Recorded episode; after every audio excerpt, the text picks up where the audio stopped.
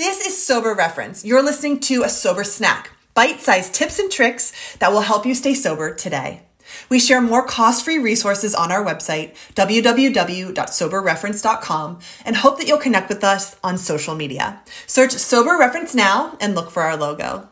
For more information about today's guest, visit our show notes. We hope that you find this content valuable and leave feeling inspired to drink less, live more, and meet your potential. Enjoy. When asked, what can I get you to drink? What do you say? I say, what non alcoholic options do they have? Like, I always ask that. and usually there's no follow up question, or, they kind of look like, oh, I better go and find out okay, I don't know if, if it's made its way to the US. Um, there's a brand called Kion Drink. It's called uh, Pupinga, and what they have is like a gingerometer. So all their drinks have like a level of ginger. So you can go like really, really spicy or kind of like super mild.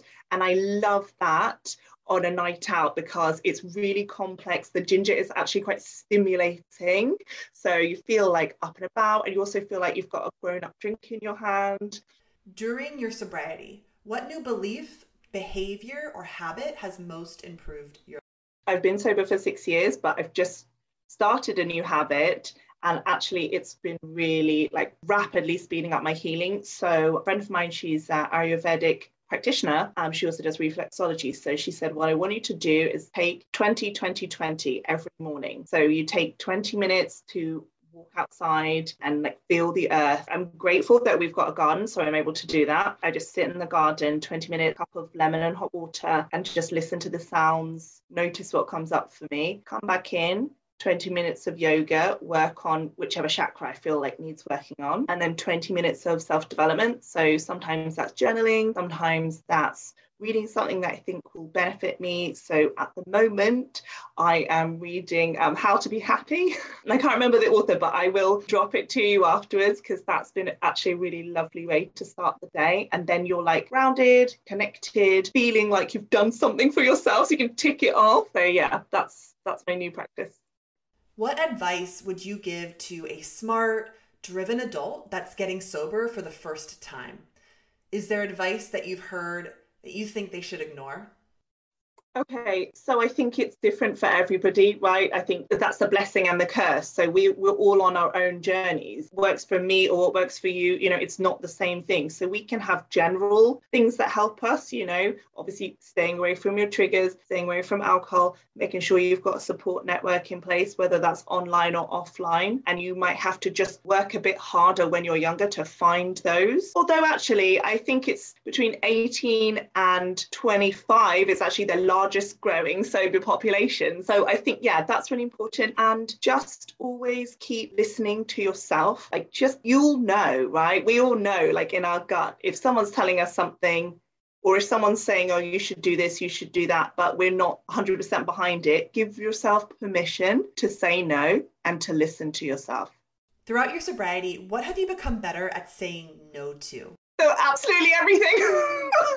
I used to have a real case of FOMO for everything. Like especially when I first went sober, I was like, oh my God, I'm missing out, I'm missing out, I'm missing out. But as I continued on my journey, what was really interesting is I would go to these parties, I'd go to these places, but I'd be certain point in the night at some sometimes where I'd be like, actually I'm not comfortable, or actually I'm allowed to feel tired.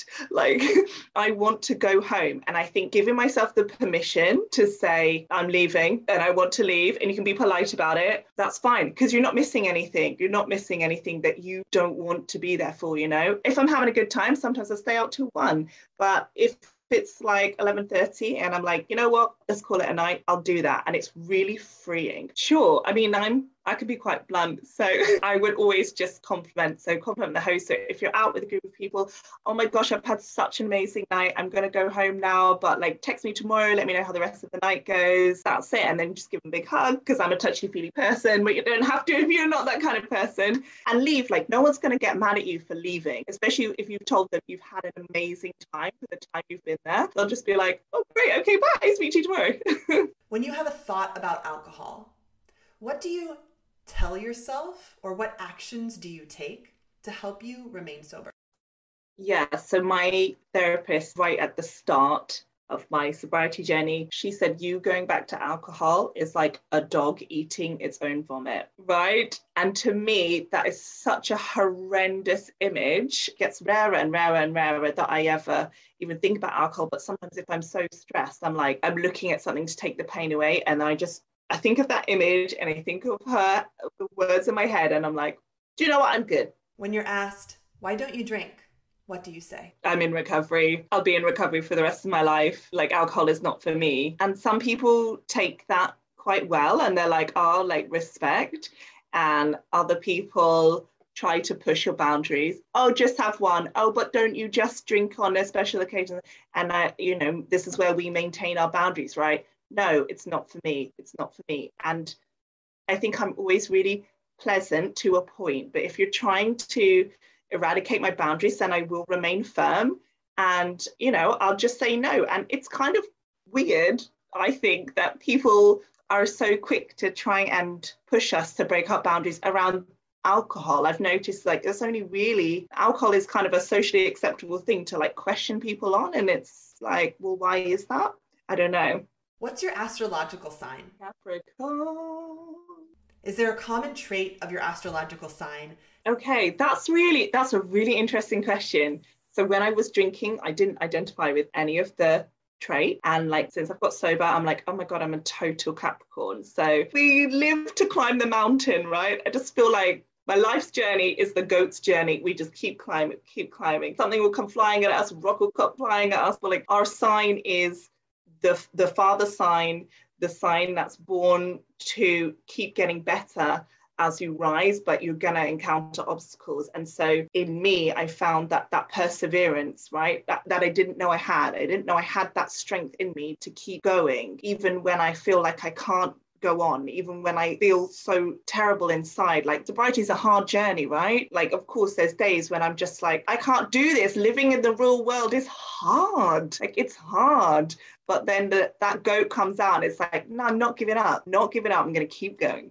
I think nowadays a lot of people they want life to be like the vision of life that we were sold right? It's easy. We all get along with each other. Uh, if you just work hard enough you'll get xyz right? And and sure that that's part of life but there's other parts where we encounter trials and tribulations and that's also how we grow and how we figure out how to make life better for ourselves and for our communities Thanks for listening to Sober Reference. We hope you found this content valuable and are leaving feeling inspired to drink less, live more, and meet your potential. You can find more cost free resources on our website, www.soberreference.com. We hope that you'll connect with us on social media, search Sober Reference now, and look for our logo. Great job taking in sober positive content today. Until next time, this is Sober Reference, and we are so glad that you're here.